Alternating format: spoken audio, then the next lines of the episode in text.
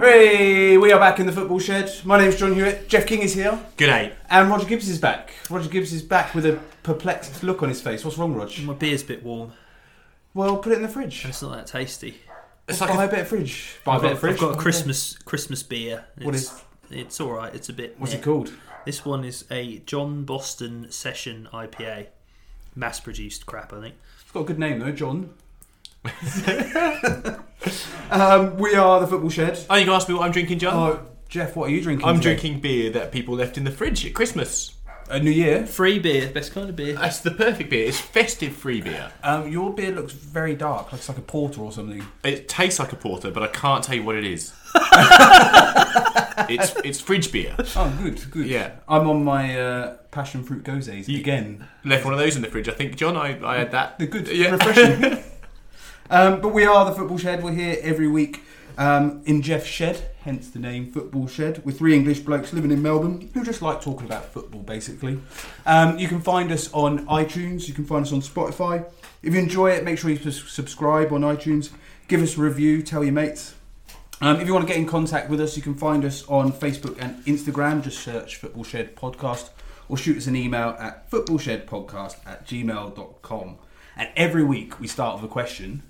And this week, my question's quite complicated, so I had to write it down thoroughly. Ready. So, you ready? In a Premier League season, there is 380 games.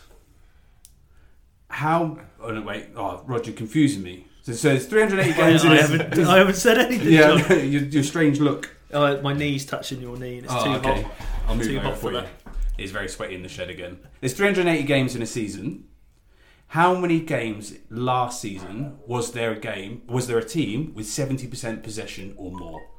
So, out of those 380 games in the whole season, how many times did at least one team have 70% possession or more?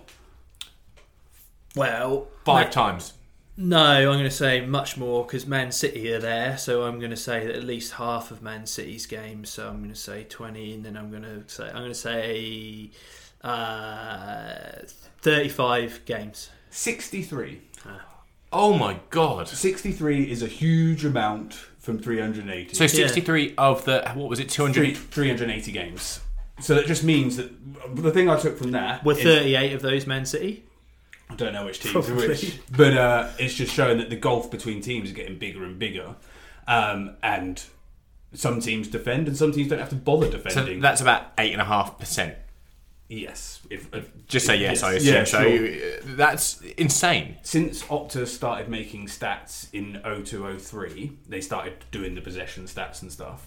In the 02, 03, 03, 04, 04, 05 season, so those three seasons, there was only three games where that occurred.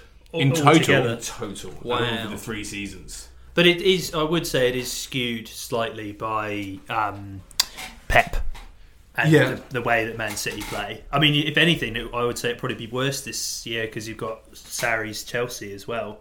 Do you think it's worth, or is it because the gap's getting bigger? So some teams just go top six. I'm just going to defend. I won't bother with attacking. Uh, I think there's an element of that, but I think uh, sometimes with stats you can read too much into it, and I, I would be very interested to know. But I would suspect quite strongly that a very high proportion of those games are Man City games, Yeah. and Man City are a little bit of a um, an outlier.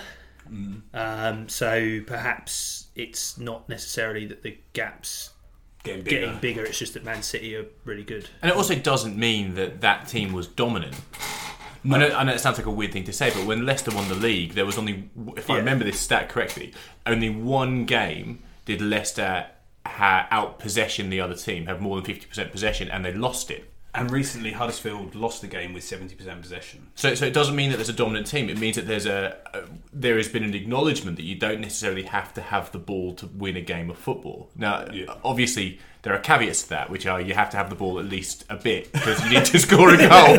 But but you're you don't have to play tiki taka. We, we Yeah, talk about yeah. the the idea one way. evolution and actually the the counter attack attack form of absorption and, and explode football has actually been all the rage in the last few years. So it's, it's not it's a surprise that it's so high. Don't get me wrong, Yeah. but it doesn't imply an unbalance the way it would have ten years ago. Yeah, nice. But Go on. I think that the gap is getting wider. Yeah. I think like a, I think a better stat to show that is that there's. I mean, you you guys talked about it last week that we've got um, five teams all over forty points Yeah. at this halfway point of the year. You know, so Arsenal in fifth, that would be 80, 82 points, which on a number of occasions be enough to, to win the thing. Um, they're fifth. Yeah. So I, I, I think that is a fairly good indicator that the top, you know, five or six Are ahead. Are, are definitely ahead. Yeah. Um, Rog, you were closest with your guess of 35 games, but not that close, just to let you know. Um, but what would you like to talk about first? Wow. Um, There's been a lot of football. there has been a lot of football. It's hard to sort of pick one thing to talk about. Um, Although you, you have to because you're on I a know. football podcast and you won the quiz. can we talk about transfers or not, or is that too early? That's boring. I don't want to start with transfers. Well, it's only because it happened overnight. And Oh, I go on then. just, Um, So you want to talk about Pulisic signing for Chelsea from Dortmund? yeah, Yeah. and I'd just be interested to get your your thoughts on it. Um, 'cause earlier on in the week, I was reading about the fact that um, Bayern Munich have apparently come in for uh, Hudson Odoi, Odoi, yeah. who's a young Chelsea player. We talked about him at the start of the year. Um, I think he's had about seven appearances this year. Five of those being Europa League substitute appearances, uh, but uh, the kid's got a hell of a lot of potential, um, and I think there's a bit of a oh, like a, an idea in Germany at the moment that. Um, young English players are undervalued in the Premier League, and we can go out and get a bargain. A, a lot of it's obviously fueled by Sancho, but he's not the Yeah. only one over there, as, as we know. We've talked about it. Um, so, but Chelsea have knocked that back. I think they said they're valuing him closer to 40 million. But I was reading this and then read that Chelsea have gone out and signed Pulisic, who isn't playing for Dortmund because Sancho is doing so well and they think that he's stagnated a bit. Now, he's only 20. Hudson Odoi's 18. But a bit of me was like, well, Chelsea's have this strategy of you know buying you know really young youth players, like even snapping up when they're twelve or thirteen, Yeah. um, and then they keep them, they ship them out on loan, and then they make money from them. But very rarely do these players actually come in and get Actually, do something. do something and get Yeah. a chance, and then they go out and spend big money on. It strikes me as Pulisic. weird. Like, I, there's, I've got two sides to it. Firstly, I rate Pulisic massively. Yeah, I think he's good. I yeah. think he's really, really good. I think he's got everything. and he's only twenty. He's only 20. He's got everything that you need to be a success in the Premier League as an attacking midfielder. He's also American, which, as a marketing thing, it's bloody genius from Chelsea Yeah. because you suddenly just made the off, uh, the American market go, oh, we all love Chelsea. Like the. Ronaldo thing, it'll transfer Yes. will pay for itself. Yeah. Um, but I do find it odd that Chelsea have 40 players out on loan and 40 very good players. And they're struggling for a striker, but they have Batshuayi out on loan. They have Tammy Abraham, who's the top scorer in the Championship, out on loan. And then they buy this player and then send him out on loan again. And it, the model, I can't really work out what they're trying to do. You've got your players like Loftus Cheek, who doesn't play in the same position but similar positions. You've got Hudson Odoi, as you said like what are Chelsea really doing with all these young players when even when they get to 20 they're just going to turn around and go oh there's a better 20 year old over there I'll pay 58 million for him And what you're seeing is they these players are going over to Germany or other countries and then getting some continuity, getting some game time and playing, and then improving, and they're really good. And then Chelsea buy them back. yeah You know, it's. Uh, I mean, they, they you could argue that they made the same mistake with Salah and De Bruyne in that they bought them when they were a bit younger, earlier on in their um, career. Didn't quite work. weren't ready made. Yeah. That will get rid of them, and then look, look what's happened to those players. And I mean, I just wonder. I, this this kid Odoi's got. I watched him pre-season, and he could be anything. You Yeah. know, and it, it- I I think if the you know we've talked about the way that German football works in the youth system for a long time, and you know that we, we look up to it as an example of how successful it can be. And if their scouting networks are really rating this guy, you know, doesn't that say something? Like, I just And- just play him, and maybe he could be as good as Pulisic, and you don't have to go out and spend fifty eight million. The writing's on the wall for um, for Loftus Cheek and Ross Barkley, though. Yeah, great. If Pulisic Yeah. is, is coming in in six months' time, those two players have got no future at that club. Yeah, it does scream of kind of Sarri going, "This is who I want, and I don't want these players." Chelsea drew nil nil this morning with Southampton, um, and they scraped past Palace one 0 a couple of days ago with a Kante goal, new top scorer N'Golo Kante. um, but what is But like, know, they- Pedro's thirty. Pedro's Willian's, old, Williams, Willian's thirty. old, but they're struggling for goals. They're playing Hazard up front as a number nine, and he hates it. But Sarri likes doing it with a wide player putting up front. Why aren't they giving these young guys a go? Like, why isn't Hudson Odoi getting a game? Why isn't Loftus Cheek getting a game? It strikes me as like if they're drawing nil nil with Southampton and scraping past Palace one 0 give the young guys a The go. is, you, you can't afford to. For Ch- Chelsea, you just. I mean, we look at Sancho, right? We, we, we think, okay, Sancho at Dortmund, it's gone there, he's set the world alight. Took Sancho six months to find form. yeah, The and first he's been six- there the whole year last year, wasn't And the he? first Yeah. six months, he was he was rubbish. He had to get a run in the team and mature as a player, work out what it was like to have the expectation of being a first team week in week out in front of sixty thousand people, how many in uh, you know in that yellow wall. He has to get used to it. Now, when you just mentioned uh, Roger, the top five teams have over forty points. How do you afford? Having Loftus Cheek get six months to get to, you just don't. Mm. It, it it's impossible for coaches these days, and especially when you, as a coach, you could be sacked after seven games. So, as a coach, you can't afford it. As a club, you can't afford it because the riches of being up the top are that much greater than the riches of being mid-table.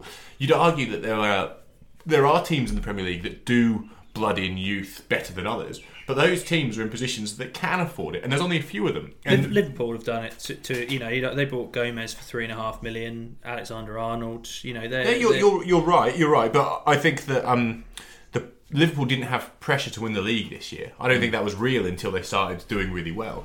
I think there are teams like um, like Leicester, like Everton, who sit in the middle of the pack, like West Ham. Uh, West Ham fans will be if we Like had a, if we had a phone on the table, it would be buzzing with West Ham fan Yeah. going, "Well, we bloody youngsters," Yeah. and that's the thing because you've got to say as a West Ham fan, you or as a West West Ham are not getting relegated and they're not getting the Champions League. So because of that, they can afford to give a player six months to become uh, a Jadon Sancho. And if they become a Jadon Sancho, West Ham will either make a killing out of it, or it will come at the same time as a golden generation, and actually they'll overachieve, and, and that could be the future of their club. So, so you, there is such a small Yeah. quantity of teams that can afford to do better. And Chelsea, are, unfortunately, for all the youth players that play at Chelsea Football Club, they're not in that. So if you're a youngster at Chelsea, get out of there. Go to a Leicester. Go to an Everton. And you know the fact that Everton play Calvert Lewin up front, uh, and uh, um, oh, who's that right back they played? Uh, John Joe- John John Joe Joe Kenny. Kenny, yeah. But the thing is, Everton can afford to because they can lose five games in a row and they're still not going down, and they can win five games in a row and they're still not getting the Champions League. So it's possible. Yeah, and at the very big clubs, if you are, say, Tammy Abraham, who's Chelsea striker, who's on loan, he didn't do very well at Swansea last year. He's doing very well in the Championship again, and he may forever be a Cameron Jerome Yeah. and never be able to make the step up. He might not, but he's never going to get like he was at Chelsea for a chunk at the start of the season, I think, before he went on loan, and he was on the bench. he'd come on for ten minutes and he doesn't score. Why he don't play next week? You're like, what can you do in ten minutes? Just like Solanke at Liverpool. Yeah. Now, here's a question: Do you think Aaron Mooy would be so good had he not played for Huddersfield? No, no, I say he it wouldn't have played. It's exactly the same reason. So he played all season in the Championship, week in, week out, got used to it. Then got to the Premier League, and even when he had bad games, now Aaron Mooy probably had a bad game every three games. Yeah. And when he had a stinker, he had a stinker, and Huddersfield lost. And if that happens at the top, at Arsenal, you can't have a bad game every three games, and, and your whole team lose because of it. But at Huddersfield, they could afford to do it. In fact, it was so worth it for his two good games that they stayed up. And now, you know, he's in those conversations of is he the best midfielder outside the top six? And they're not stupid conversations to have. But there's no way he would have achieved that had he not gone to a club that played him every week. And I like we touched on this last week, so I won't go too much down this train. But I think it comes back to that stability of having a manager. So Spurs having Pochettino, he brings in young players, and he what he does at Spurs is if he decides that you're part of the first team squad, you're part of the first team squad. So you don't go out on loan, don't think you train, you travel, you do everything with the first team. And so there's a guy Skipp, I can't remember his first Yeah. name, who's midfielder, he's 18. Um, he's a bit of a similar to Harry Winks type player. And he's slowly just bringing him in. And he's play, he hasn't started a game yet, but he over by the end of the season he will have started a few games, and next season he'll be a first team player. Walker's Peters, Yeah, and Pochettino- centre back, and Harry Winks is the best example. Harry Winks was nobody in nowhere. Now he's playing for England, mm. and he, he essentially plays in the Spurs midfield every single week and deserves to be there. And and as I said, he given without having the opportunity that Pochettino's given him, there's no way he would have signed to Spurs as that player and been that solution. But then, so you can do it. Like Yeah. that, that's that's the thing that frustrates me about it is I get it. I, I think it is, a, and I agree with you. I think it's a um, it's a result of the Premier League being such a results driven business and being so ruthless that these big sides just feel they can't take the risks. But I think that it can be done. I think that you can integrate the young players in, and and, it, and it, I mean, I, but I. I think it's so hard to do it in the Premier League environment that the only way it might happen is if the you know there are rules introduced around the number of English You- players that you have to have. Let's go on to the other. So we're talking Chelsea. The other people scrapping for the top four. So Spurs lost to Wolves three one, but then beat Cardiff three 0 The Wolves three one. Is that just a hiccup? Is that just? Uh, We shouldn't have been surprised by this. Yeah. So I'm going to just jump straight in. Wolves have played Man City, Man United, Arsenal, Chelsea, and Spurs, and not lost to any of them. yeah. We They- should, yeah. we just shouldn't we shouldn't have been surprised. In fact, they beat Chelsea, they beat Spurs, and they drew and scored against City, United, and Arsenal. And then lost 2 0 to Palace this morning. but but that's because they're Wolves. You, Yeah. you know, however, they know how to play big sides. They're uh, with big expectation. What they do in those games is a success. If only they knew how to grind out results against Brighton, they'd be a better side. But we shouldn't have been too surprised. And I also think that um, that Spurs didn't rotate as much as you need to over Christmas, and because of that, there's fatigue. Yeah. We all know that Wolves' squad is absolutely massive. The, the Spurs beat Cardiff 3 0, but they scored three goals in the first 25 minutes. And they knew that's the only way they're going to win that game because they're exhausted. But they're like, play well for 45 minutes, make sure it's game over, and then we'll just all just chill out. And it's slightly naive, I think, by Pochettino to think that you can get through the Christmas period, especially one this year that's so dense, without rotating as much. I mean, But they can't either because they didn't buy anyone in the summer. but you've got kids. We just spoke about their kids. They, they've got kids that are good enough that are part of the first team squad that, that can come in and do a job. I think They've got no, know, no other striker though.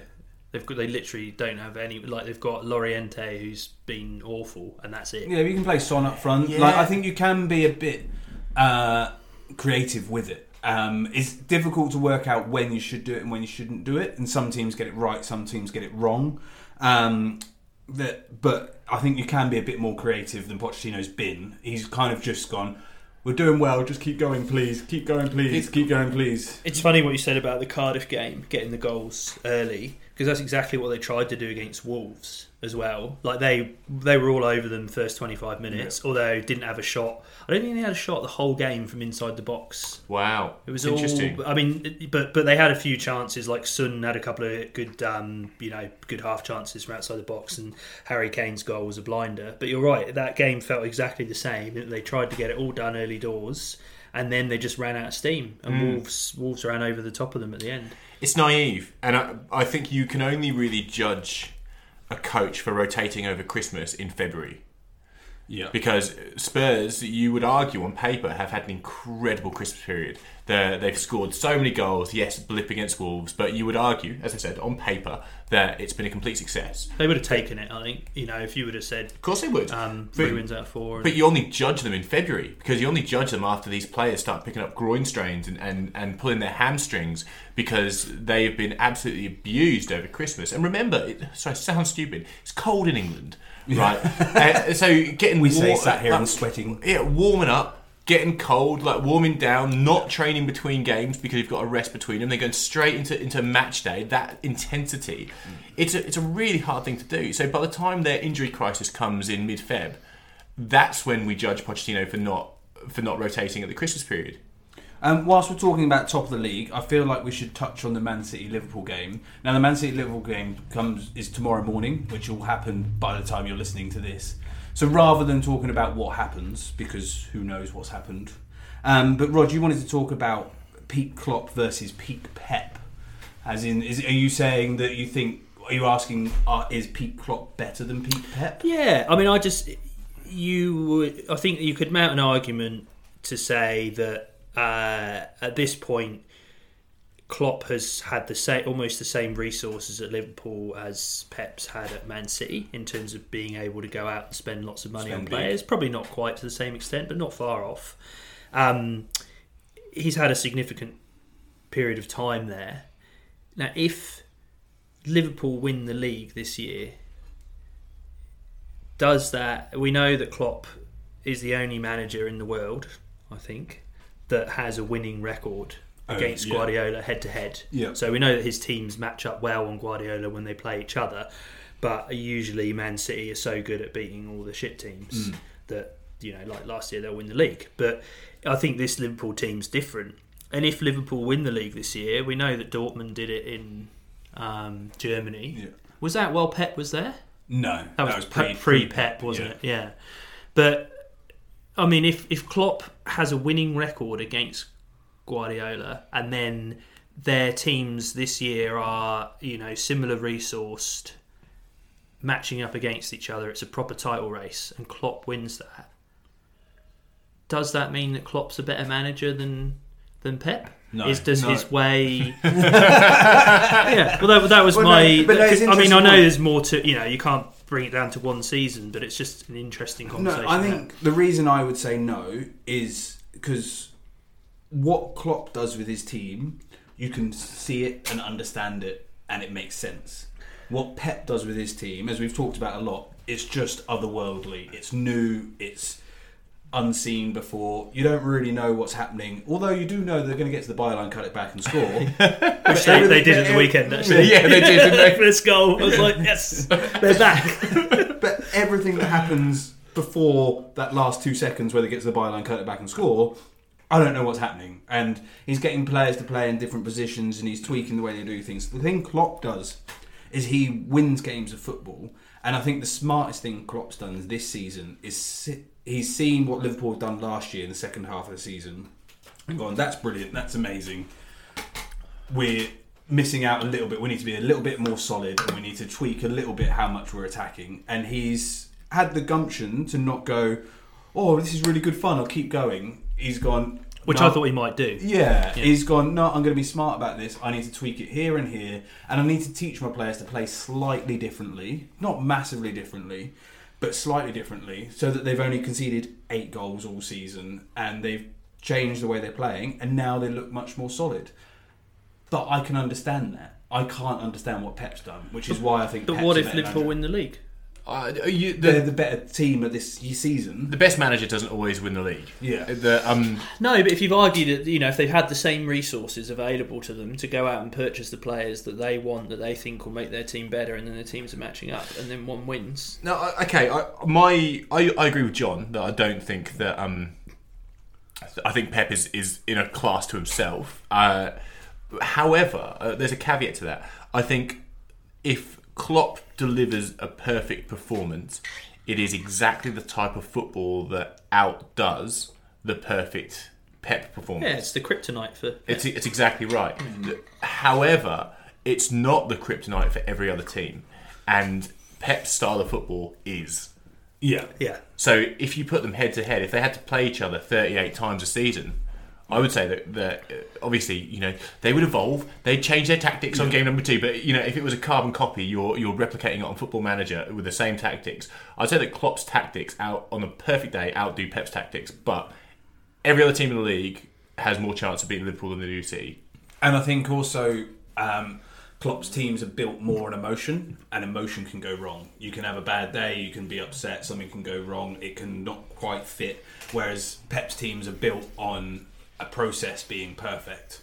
And so even if you're in a good mood or bad mood, but you're doing the process, the process still happens. but so, then would the last two three weeks have changed your opinion on that? Because I mean, we you, you guys touched on it last week in terms of um, perhaps what Man City are missing is that they can't grind it out if the mach- if the machine isn't quite functioning perfectly because they don't have those characters that let them grind it out. Do you know who played this weekend? They brought in Kompany and Yeah. Fernandinho, Yeah. and they won three one. yeah. Um, which Made, know, made me feel proud. I was like, "Hey, more company and they won." But I mean, I uh, uh, that and is that a criticism of Pep? You know that he his teams don't tend to have those characters necessarily. I, a little bit. I think that they they can't self manage. I think um, Liverpool's team has Yeah. Van Dijk, Milner's, Henderson's. Um, uh, Firmino, I think, is a bit of a leader as well, and they self manage on the pitch. Man City are very much. It's not going quite right. Let's all turn our heads to the left and look at Pep and see what he says, Yeah. and then he'll tell them. When he got sent off at the Liverpool game last year, they went to pot Yeah, because it was just You're like, right. oh, what do we do? Oh, where so he's the puppet master in that scenario, whereas Klopp's almost the heartbeat of Liverpool, and then they go and do their thing.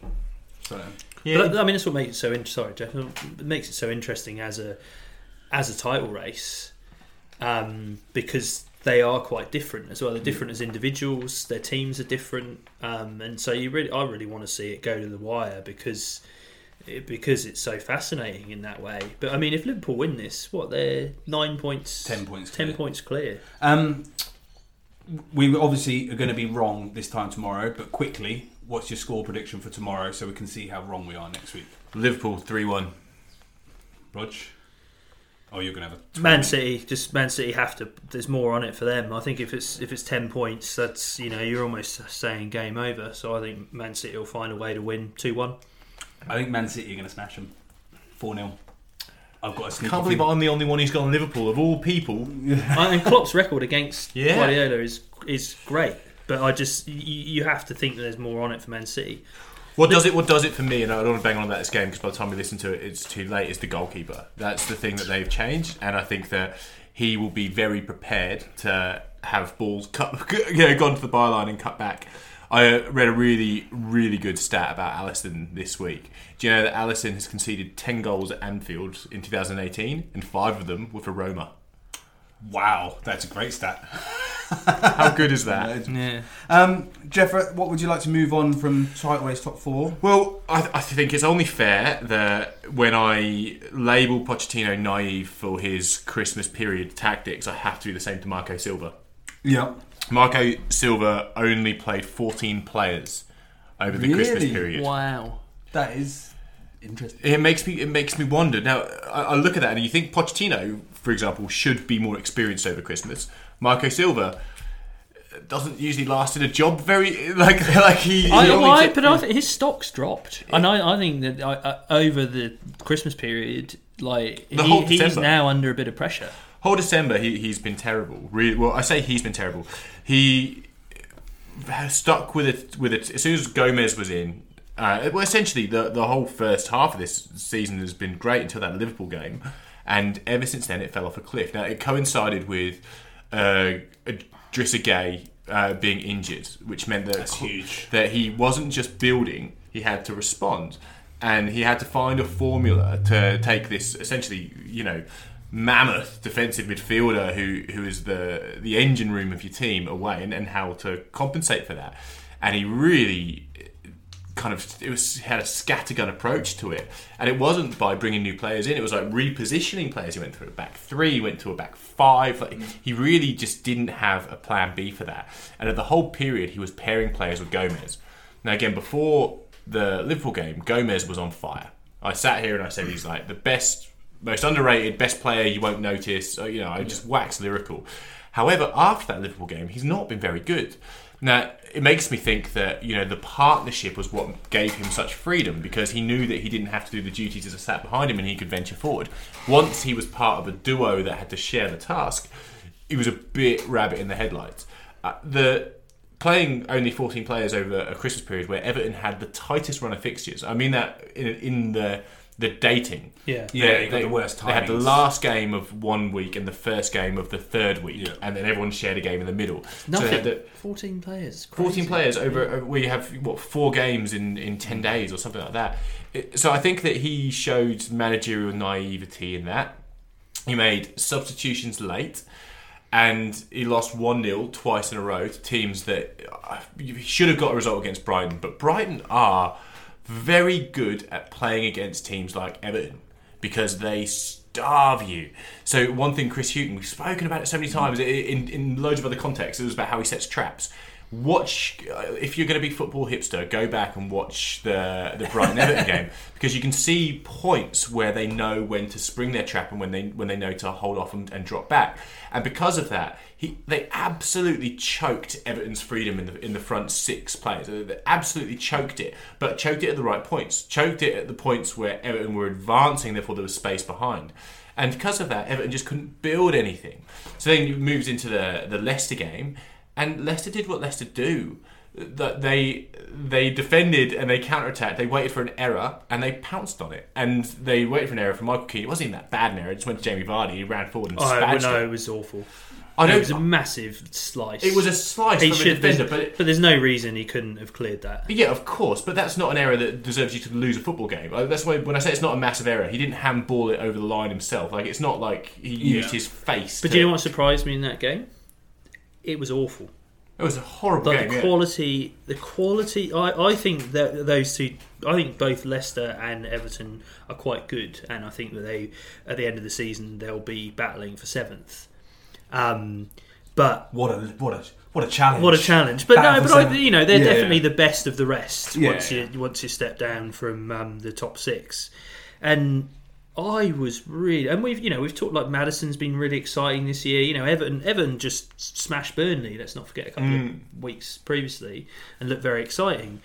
The quality and I, is it tiredness? Like we talk about this, like is that what it is? Because the quality was it was it was dirge, I do think absolute dirge. the last two days of football, the games we've seen, you've seen like the Bournemouth Watford, which was three 0 at half time. Carnage. That's not from quality or everyone being brilliant. It's like I'm bloody knackered. They're not robots. Yeah, yeah. They're just it's things are going wrong. Concentration's going. They're not as full of energy. And errors don't are made. forget, you don't have training sessions. So you don't. If you've only got three days between a game, one of them's Christmas Day. Mm. You're not going to have. You don't have training sessions where you can sit down, you can analyse what happened, what went wrong, and you can work on, re- you know, how to amend that in the following game. You have no time to do any of that. So you just have to hope for the best and hope that you've trained everyone up. I think that this is a new thing for Marco Silva. He was very naive walking into it, and his stock has dropped because Everton in December have been one of the worst teams in the league. From form wise, they're like second to Huddersfield Mm-hmm. for December. I do think that um, Where's, where's when's uh, Gana Gueye back? he is he was back, for back. the last game, which is great and made a big difference. Um, but so I I was pretty down on it. I'm not I'm not miserable about it because it's bigger picture and you know rebuilding and all of this stuff. However, a mate of mine sent me a Talk Sport interview today with Sam Allardyce. Sam Allardyce. Oh no, was he really smug? And the email he sent to me just goes, "He's not bitter, is he?" Question mark. So was he really smug? Yes, of course he was really smug. He's such a prick. uh, so Where is he at the moment? I feel like is he in Spain? he's on somewhere for Talksport, isn't he? He's ma- making a living as a really depressing pundit. But probably on the phone from like you know A bar. Mallorca or something. Yeah, yeah, getting his big salmon sunburn with his big budgie smugglers. Um, but what he was saying is basically having a rant going, look, you people want attractive football because you can't stay in, not going to stay in the league with attractive football. You have to first work out how to keep a clean sheet, then work out how to score, and that's how you stay in the league. It's a results game. And he said, I thought it was a results game until I got the sack from Everton, and then I it was the first time I've ever got the sack for not getting results. We got results. It's a results game. Marco Silva's going to have to realise that. So I read that interview, having had all of these thoughts I just I just let out about Everton's Christmas. Yeah. I'm still so fucking grateful that I get to watch a one 0 loss and a five one win, and and this is football for me. Than that. I was going to say, do you still think Everton are on the path you want them to be on? Are they going in the right direction? Like, and I, I'm a big believer in giving managers long-term contracts, long-term. Like, let Silva have three years to work out. Next Christmas, Oh, I'll use 18 players, not 14. Like, he's not going to work that out if he doesn't have a chance to do it again. Yeah, I I think football fans are fickle and impatient, and sometimes soulless and rude and harsh, and get emotional when they lose. And I, I think that if you look at the trajectory of Everton Football Club over the last five years, you might look at the league table and say, "Oh, there's been no progress made." But actually, the the rebuilding, the fact that the club now has no debts, the fact that they're the public consortium about a, a, new stadium that the plans are being released in February that the club is on the right path that it couldn't touch five years ago. The playing squad is the best it's been since we had Thomas Gravesen Tim Cahill Mikel Arteta. Uh, the dream team. the well the team that finished fourth for those who don't remember. The so I, I yes it's been a tough December and yes we're not going to get relegated this year. We're not going to get top four this year. We're not going to get top six this year. Seventh is the best, even though I think Leicester are probably looking the best out of that bunch, looking at their Christmas. But w- what's the problem finishing 15th? I know that sounds shit, but as long as the trajectory of your club is in a positive direction and you are you are growing and you manage to retain the players, as long as as long as the fans, the media, and the players themselves don't buy into the fact that that's bad, and they can have a bit of bigger picture, mm. then I, then I'm I'm still reasonably positive. I think winning games five one helps because you know when it, when you when it goes right and you play good football and you score lots of goals. then like, you get you get more leeway. Whereas if you win, you know, three Scrape games one 0 and then lose three games one 0 fans are just going to be nonplussed by it because yeah. it's just not very exciting. The, the the thing that will really affect the trajectory is Everton's home form because the the, flan, the fans that make it did the flans. the, the, fans that make a difference are, uh, when there's forty thousand people in there chanting or booing. And if Everton have a good home record, which until this Christmas period they have, then there will be no pressure on Marco Silva. No. But if they lose it at home, there's problems. Let's move on to the relegation battle. Um, I wanted to touch on first Fulham um, Fulham got a win against Huddersfield and then got smashed by Arsenal. But the reason I wanted to touch on Fulham is because of the penalty scenario that happened at the Fulham game. Oh, yes. So Fulham win a penalty in the 80th minute. It's nil nil against Huddersfield, so massive game. And Kamara gets taken down and then refuses to give up the ball to take the penalty. And Mitrovic is the designated penalty taker. Now, what he did was gross and the fact that Ranieri is angry on the side of the pitch, like every player on the pitch is telling him what you're doing. Then Mitrovic goes up to him afterwards and uh, just before he takes it and gives him a kiss and just goes, "Go for it, good luck." And then he misses. Yeah, you can't miss. If you've done that, oh. you cannot miss. But then he misses. Then Mitrovic saves him in the first minute of added on time, scores a goal. If I'm Kamara, I'm sprinting as fast as I can to kiss that guy's boots. Like, he's just saved my skin. Kamara just kind of jogs over and goes, "Oh yeah, well done, mate." Like, and Ranieri in his press conference afterwards said, "I don't care that we've won. That has just demeaned our whole ethic as a team." And yeah, I just it he really said pissed me he off. said, "I want to kill him." Yeah, it did. That's what he? he said. It's not the first time though. It's crept into football a bit. It seems this weird thing that if I think it's, oh, I'm going to sound so old, but I, I do think that players now are a bit more petulant and are more.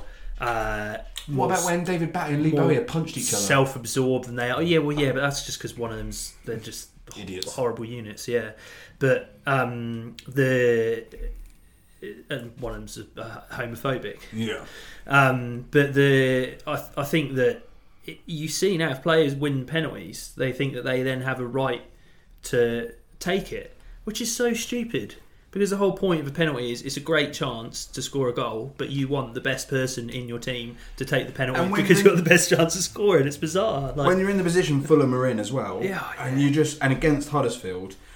You, and you've got five minutes left. You've got to just give it to the best bloke. I mean, I suppose you say you want to see the passion. You want to see players yeah. care and want to do it. But I'd argue if their passion is that's only about themselves. That's yeah. not about the team. If if I was in Ranieri's position, he would not play for the club again, and he'd be on the transfer list. Yeah. And I, I, say that not because he's a crap player, or not necessarily because of what it meant at the time, but what that says to every other player is that if you have an instruction but you think that you know better, you can do it, and it's okay because because Mitrovic will come give you a kiss on the head and everything will be fine. Yeah. And actually, if Ranieri's going to get anything out of this season, he needs players to listen to him and respect him. And it was the most public display of disrespect I've seen in yeah. such a long time. And and we're in January, he can do it. Yeah. He was on the bench. This, uh, yeah, I think he came on and scored. yeah, he did, didn't he? Yeah, I, I, I, think I yeah. If I was Ranieri, I'd just be like, "You've got to work harder than everyone else now, like, or you're out." Um, um I got a quick Fulham stat. Or on Fulham, it's now 159 games since Fulham have had a nil-nil at Craven Cottage. 150. well, at least, do, does, does it say what that game was? No. Because I've seen a nil nil at Craven Cottage between Fulham and Everton. Oh, maybe that was it. Ah, yeah. Yakubu was playing up front for Everton and Mr. Sitter. That's quite a lot of seasons. I That would was a say long time ago. Yeah, it's about eight, 159 nine years ago. games. Yeah. Like, um, I they're in a bit of trouble, aren't they? They just, I mean, Ranieri's sort of uh, righted them a little bit, but I, you know, we talked about it when um, when the coach got the sack. Sorry, his name escapes me. Jokanovic. Jokanovic got the sack, and you know, just as they were starting to play better, and you do wonder whether would they be any worse off now had they kept Jokanovic in. Yeah, I think I just think they had to change it because they could not defend, and there was it. It became such a noise around the fact that they don't know how to defend. They're not defending. Even if you taught, you had the best defensive coach in the world there, it wasn't going to change until you got change in the manager. I think Ranieri has made a bit of stability. He got the three points against Huddersfield, which is massively important. They should have been 2 0 up against Arsenal. Sessegnon missed a couple of. Yeah, real Arsenal, they'd actually looked okay. They could have had a chance. Um, so I think they've got hope. Someone who's not got hope is Huddersfield. Huddersfield are doomed. um, well, they just well they lost to Fulham one 0 in that game, but then this morning they went one 0 up against Burnley, and then had Schindler, excuse me Schindler sent off. Now, did you see this? Schindler gets sent off for a second bookable offence, Yeah. but forgotten that he'd already been booked. So he argued for ages. I haven't been booked. I haven't been booked, thinking he was giving a foul to just get books. He's like, I'll give one away. No. Yeah. He's like, it's okay. I'll take a yellow card for the team. He's already had a yellow card. It was like on the edge of the box. So oh, just so it was a professional foul. But, Yeah, yeah. Oh, what an idiot! So he got sent off. They're one 0 up, and then from then on they go to lose two one to Burnley, who are one of their closest rivals. I, I think that Huddersfield are. And I had them going down the start of the year, and interestingly, I don't think they've actually played that badly in the last few weeks. The biggest thing is they cannot score goals. Now we talked about it in the at the start of the year. They spent twenty odd million on this striker whose goal scoring record in Germany was abysmal, and he was going to come in and fix their goal scoring woes. Surprise, surprise! It hasn't, Hasn't happened, worked, yeah. and they're in all sorts of trouble. Yeah, I, I agree. They're going to struggle. Whilst talking about um, teams that are, are rubbish, uh, can I talk about Southampton? Yeah, yeah. So, what's his name? The uh, sausage factory? What is it? The Rabbit Alpine Hutch. Klopp. the Alpine Klopp, the Rabbit Hutch, the Rabbit Yeah. Hutch bloke. Hasselhotel. I just want to highlight early on in his Premier League career that that guy is a hard ass bastard. he really is. Yeah, you're spot As on. in work, works hard. Oh my god, he's got a glint in his eye. he is so angry. He is so angry. Bit of bondage going on in training. Oh, there. he's just fierce. But he's angry, but in that wired kind of. He's just very similar to Klopp. they call he's him got now. wild eyes. He's got yeah. that wild eyes. He's so passionate, and you know that if he did something good for you, he would for him he would just hug you and love you forever. But then oh. if you got it wrong, he would kill you. He would absolutely kill you. So I I don't want to talk about Southampton's football. I just want to highlight really early, two weeks into him being in the Premier League, keep your eye on that bloke because uh, I mean, if you find an interview with him, watch an interview with him. This guy stings. Yeah, and he when the, they drew nil nil this morning with Chelsea, which is a great result Yeah. away Yeah. from home, and he was pumping the air, and he was just like, "Yes, this is brilliant," and so pumped. Oof. Um, big two weeks for Burnley, or big two games. Not definitely not two weeks. big five days Yeah. for Burnley. Two wins. They were looking like they were right in the mire, and they've now sort of jumped clear a bit. Uh, do you know the the one thing I wanted to touch on with this is the biggest change in those two games was they changed their goalkeeper. So they brought Tom Heaton back. Now we thought it was really weird at the start of the year, and we talked about it in the um, Tom Heaton and also their other goalkeeper Nick Pope. Pope, who went to the World Were, Cup. were both really good. At Pope, Heaton was injured last year, which you knew about. Pope was really good. Season before, Heaton was really good. Um, and so they've had two good keepers, and defensively, Burnley have been brilliant for the last few years. Joe Hart hasn't had a bad year. He was awful at West Ham. Um, I don't I think he's been terrible this year. I think he's done all right individually, but I think that he has to take responsibility for the Burnley defensive unit suffering. Well, as does Dyche, because I just don't think he should have changed it. And I don't necessarily think it's a coincidence that he's brought Heaton in and suddenly they've looked more solid at the back. I think it's a glaring indictment on Joe Hart's career. Like Could be career over, I think. I think it is because you, he, he, you're right. He's not played badly. He's done what a goalkeeper should do, which is stop some shots and dive around and stop it and clear it. And yeah, great, come for crosses. But if you can't organise that defence in front of you and you're not instilling confidence in them and making them relaxed, then it doesn't really achieve anything. Swap the keeper, instantly it changes. It's a big glaring error. Just so sad. It makes me so sad. Not for Joe Hart. Well. Don't look at me like that. oh, I feel sorry for Joe Hart. No, I I feel sad that I won't get to watch Joe Hart's little heartbreak on TV so regularly. I love watching his little face when, when he's done something stupid or it's gone in and he, and he turns around and he slowly skulks back to pick the ball up and then he kicks it really hard. It's like, oh, I'll get my anger out with this little tiny ball and then I'll look really big and strong. And then his little heart breaks and a little tear comes down. I love it. I love when he drops to his knees in tears. And I am really sad if he doesn't get his spot back. He won't play again in the Premier League. I don't think uh, he'll be at the Championship next year, and he'll slowly just like he'll Yeah. be okay in the Championship at somewhere. we, you know, we, we're sort of saying he's been okay this year, but I think when you're a keeper and you're playing at a team that's not doing very well, it's often not that hard to look okay because you're getting lots of shots to save Yeah, because because you're not doing very well. Whereas I think to actually, there's a lot more to it if you can organise the defensive unit. And I think you know we've seen it with Man City, we've seen it with Liverpool. It's not just about um, saving shots anymore as a keeper. There's a whole lot more to it, and and I think that it's become. I think goalkeepers become a much more important position. and I think Joe Hart's the last of that generation where you Yeah. just had to be a keeper. Um, one question on the relegation people, and we'll move on. If you are a manager of those bottom six or seven teams, do you spend big in January, or do you just stick with what you've got and try and make them better?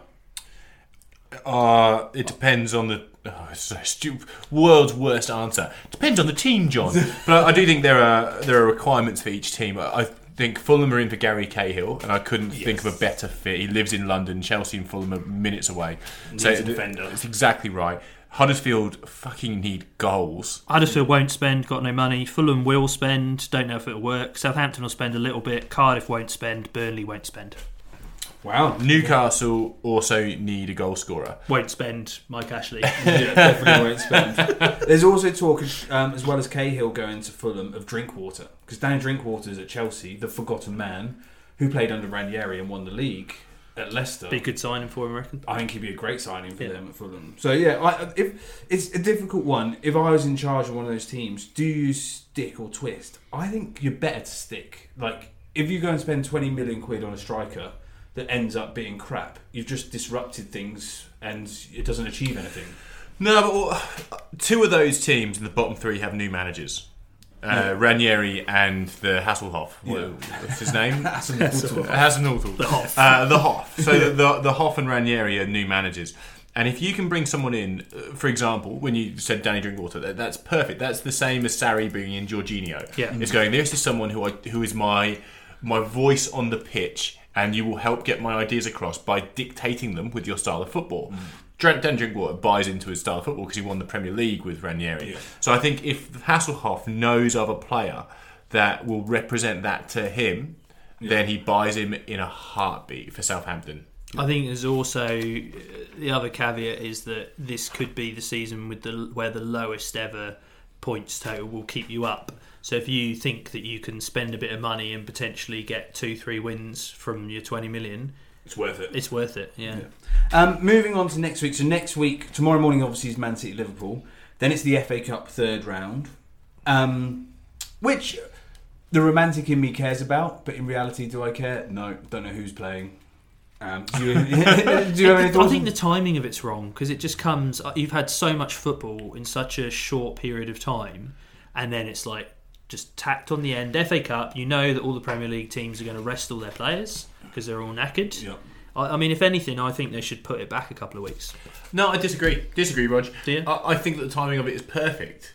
Uh, I think because of the teams that have really shocks. s- struggled. No, it's not about the football. It's about being able to rest players. So I'm not looking at that as a disappointment. I'm, I'm going, okay, Yeah. you've, you've spent two weeks without a strategy session, without a goalkeeping session, without an attack versus defence, like without a chance to reorganise your side. And if you're in a slump, or if you're doing well, you get a chance to actually get back to the drawing board and go, what do we need to do? What have we learned? How do we analyse this? And you get two solid weeks of training without fear that that you're exhausting your players before a game, and you actually get to reassess where you're at. And I, and I think for those clubs that have really gone in a downward spiral during the Christmas period, Everton, I I think the more time on the training pitch, the better. And I, I would view the same for those clubs with new management. So Southampton, he hasn't really had a chance to coach his players. Ole Gunnar Solskjaer, he hasn't really had a chance to coach his players. But now he's got a two-week period where he can coach. But I don't think, like for Solskjaer, I don't think he's a great coach. So I don't think coaching matters. Like for, for United, I mean, he's won four. They're comparing him to Matt Busby now because he's won four. he's won four out of four.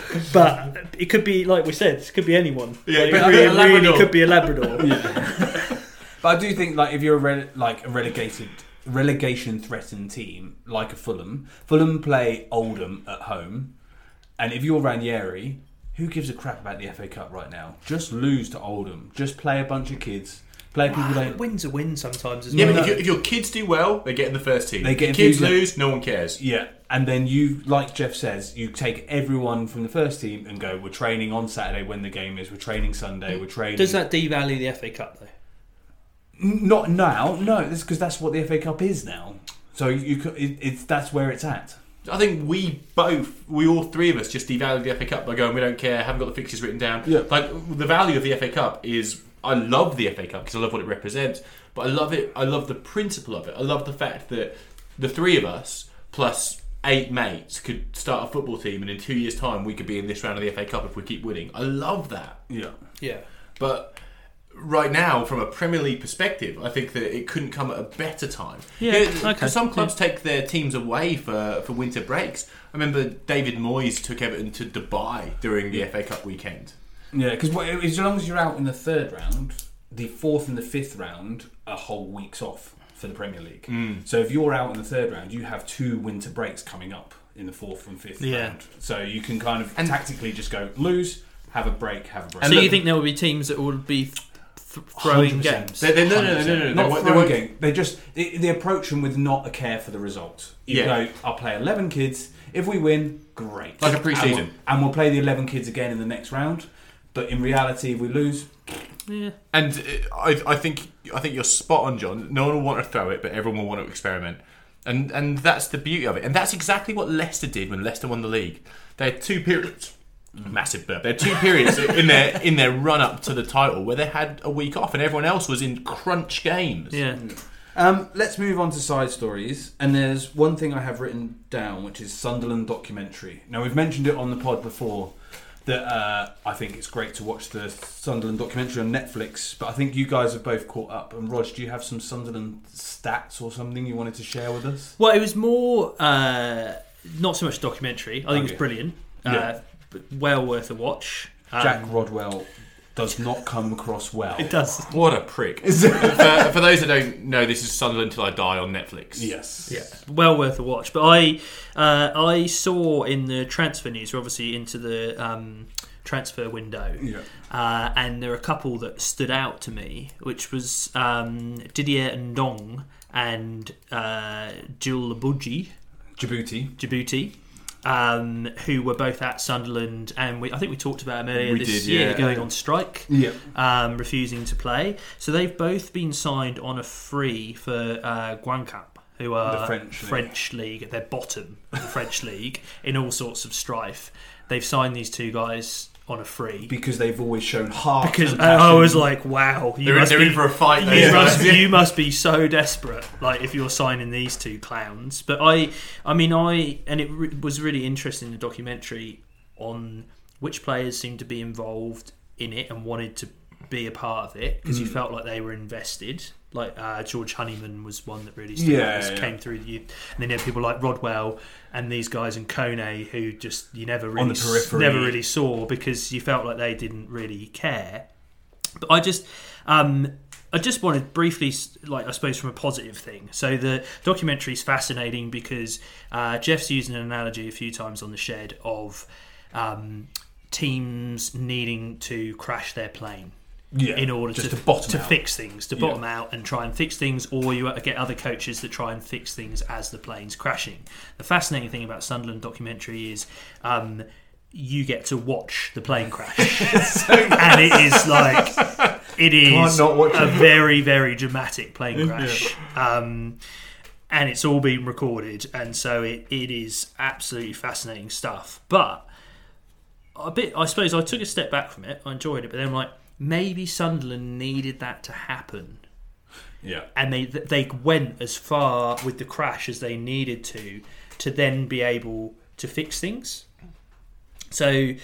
They're top goal scorer this year. They're in League One. Um, they're currently third, Yeah. so they're probably fighting with Portsmouth and one Lu- other Luton for, a second. for, for And they've got two games in hand. Two games in hand, so they're, they're up there. So I, I mean, I Yeah. wouldn't be surprised if and Pompey you could probably put in the same boat, right? Because they're a big club as well. But um, so it's just a couple of things that I have read that made me feel positive about Sunderland after the plane crash. Uh, so the their top goal scorer this year is Josh Maja. He's got 15 goals in 28 games. So he came into the documentary, got blooded into the Sunderland first team because they didn't have any other strikers. They got He's a youth uh, they got sold. So he's a youth guy, came in and now is their top goal scorer. And there's talk of him going to the Premier League. So Yeah. for He'll be gone six in he might be gone. But Probably be at um, Huddersfield trying to score a goal. yeah, but they uh, Get relegated. They beat the championship. um, so the other day, uh, they had an away game at, at Pompey, so it's obviously a big game. But they took down uh, two thousand odd fans. Sunderland did. And Sunderland to Pompey is about the longest trip you can do It's in a, the UK. it's a long, long way. Um, after the game, their- the Sunderland coach, this guy called Jack Ross, got on the bus with the fans and travelled back with them and talked to some of the fans on Wow, one great. of the buses. The next home game, budget cuts, Rog. That was just budget cuts. the next home game, Sunderland had 46,039 people versus Bradford in a League One in game. League One. Isn't that insane? And and you know, there's obviously been lots of stuff about it and saying maybe, and uh, everyone's loving Jack Ross. So he um, was at St Mirren in Scotland. Um, got, Mm. very well got them there. promoted. Won PFA Manager of the Year in Scotland. And when uh, a guy called Stuart Donald, who is the current owner of Sunderland, bought them, first thing he did, so he bought them as they were going down to um, League One. You know, the previous owner had just been asset stripping the club for, for years, as we know. Um, Short, Ellis Short. So, first thing this guy um, Donald did was get Ross in. You know, identified him as a man. I, I think that's a bit of a coup to get a It's a manager smart that's choice. you know just going up to the Yeah. to the. But it shows how big a club Sunderland are. Mm. So it's, it's a guy that's going up to the Scottish Premier League with his team, but then he's left to go To to League League One. But you know, I think the fact that he, he's done that and they're now on the up again, maybe that had to happen to Sunderland. Mm. Maybe it had to get that bad to now get better. Do you, know, do you know the thing I, I liked most about that documentary is the way it contextualizes football. So, um, for those who haven't watched it, I'm not going to give too much away, but it's very easy to to dehumanize these teams, and, and we do it, and we talk about players being pricks and managers being rubbish, and, and, and fans deserving it, and, and people doing their time in the championship and coming back up. We, you know, we, we bang on about it all the time, but the the story of, of Sunderland Football Club and the, the story of the place to to think that you know before the 80s everyone in Sunderland either worked on the docks or down the pits. Then they closed the pits and the docks shut down so no one had a job. And the one thing that kept that community together was it's a one club town. And it's a big town like a huge population one club town and the stadium is basically in the middle of the town centre. It's the one thing that everyone had to latch onto after everyone lost their job. Everyone was on the dole. Everyone was in extreme poverty. And it puts that in perspective when you look at the the passion of the fans and what football means to communities. Like it's not uh, a situation. You know, we're we're in Australia and and, and we're in a situation where, where we talk about franchises and, and and bidding to have the right to be in a league. product. Hmm. Yeah, the product, how it's sold, how you engage a fan base. You know, there's no fan base engagement officer at Sunderland Football Club because you have the whole city of Sunderland who only care about one thing, and that's Sunderland Football Club. You, they, they pray for it in church. Yeah. Like, you don't need a community engagement officer. It doesn't work like that. And you can't artificially create that. You have to embrace it. But not only that, you have to embrace it when it goes down to its small. You have to have 43,000 people there in League One. And then you have to embrace them when, when they go back up and just hope for the best. That is the beauty of football. My last thing on Sunderland, they played away at Blackpool this week, and Blackpool's a basket case of a club because their owner's an idiot. But they're Are they still the owners? Yeah. There's that family. Yeah, the horrible family. Yeah. The capacity for that game went Blackpool was ten thousand nine hundred ninety-four. Seven thousand eight hundred and four of them were Sunderland fans. Yeah, there you go. That's insane. Ridiculous. Like And they're wi- you know maybe they're winning, so you know the fans are engaged. They're- It doesn't maybe it doesn't matter they're in League One. Um, anyone got any other side stories before I go on to a end feature? I've got a very quick one. Yeah, go on. Aritz Aduriz, heard of him? No. Plays for Athletic Bilbao. Okay. He's oh, is the old guy who scores loads of goals? He's 38. Yeah. He's basically started getting good at football when he turned 30. Uh, There's- there's he's- hope he's now- Not me. He's now 38. Uh, Bilbao are in all sorts of trouble. Um, a week ago, they were playing one of the other teams down the bottom. yeah. Uh, last minute penalty. It's nil nil. They need a win. Took the penalty. Panenka.